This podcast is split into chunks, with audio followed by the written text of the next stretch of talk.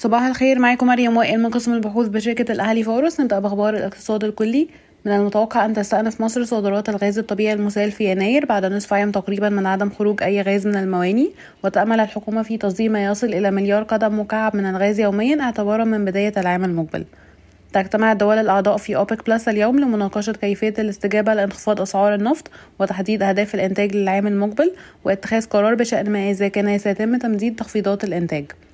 تخطط شركة دانا جازا الإماراتية لاستثمار 43 مليون دولار في مصر العام المقبل كجزء من برنامج مكثف للتنقيب عن الغاز الطبيعي. تعتقد منظمة التعاون الاقتصادي والتنمية أن البنوك المركزية ستحافظ على سياسة نقدية متشددة في عام 2024 حيث أن استمرار ضغوطات التكلفة على الشركات إلى جانب ارتفاع أسعار المواد الغذائية والطاقة للمستهلكين يمكن أن يؤدي إلى سياسة نقدية أكثر تراما مما هو متوقع حاليا للعام المقبل. تسعى وزارة السياحة للحصول على موافقة مجلس الوزراء خلال الأسبوعين المقبلين على مقترح الحوافز التي قدمته بالتعاون مع وزارة المالية لدعم إنشاء فنادق جديدة وتتوقع الإعلان عن الحوافز قبل نهاية ديسمبر المقبل. يتوقع المجلس التصديري للصناعات الغذائية أن تصل صادرات القطاع إلى مستويات قياسية بنهاية العام الجاري عند 5 مليار و100 مليون دولار مقارنة بنحو 4 مليار و100 مليون دولار في السنتين اللي فاتوا.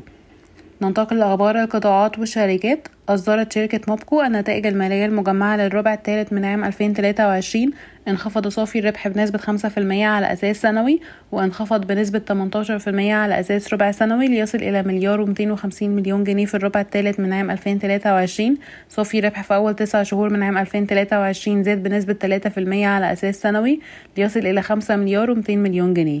يتم تداول السهم حاليا عند مضاعف ربحية لعام 2024 14.7 مرة و EV to EBITDA 10.1 مرة. أصدرت شركة المالية والصناعية النتائج المالية المجمعة للربع الثالث من عام 2023 انخفض صافي الربح بنسبة 28% على أساس سنوي وانخفض بنسبة 63% على أساس ربع سنوي ليصل إلى 80 مليون جنيه في الربع الثالث من عام 2023 صافي الربح في أول تسع شهور من عام 2023 انخفض بنسبة 9% على أساس سنوي وصل 515 مليون جنيه. يتم تداول سهم المالية والصناعية حاليا عند مضاعف ربحية العام 2024 5.1 مرة و EV to EBITDA 4.4 مرة. أصدرت شركة دايس النتائج المالية للربع الثالث من عام 2023 صافي ربح 156 مليون جنيه وده ارتفاع 295% على أساس سنوي و49% على أساس ربع سنوي. يتم تداول سهم دايس حاليا عند مضاعف ربحية لعام 2024 4.2 مرة و EV to EBITDA 3.9 مرة.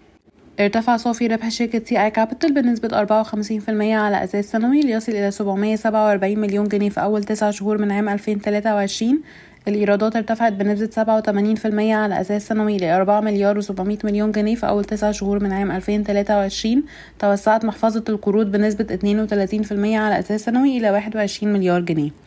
من المتوقع أن يكشف المصرف المتحد عن اتفاقية البيع الخاصة به في منتصف ديسمبر حيث ينتظر حاليا عروض الشراء الإلزامية من مقدمي العروض.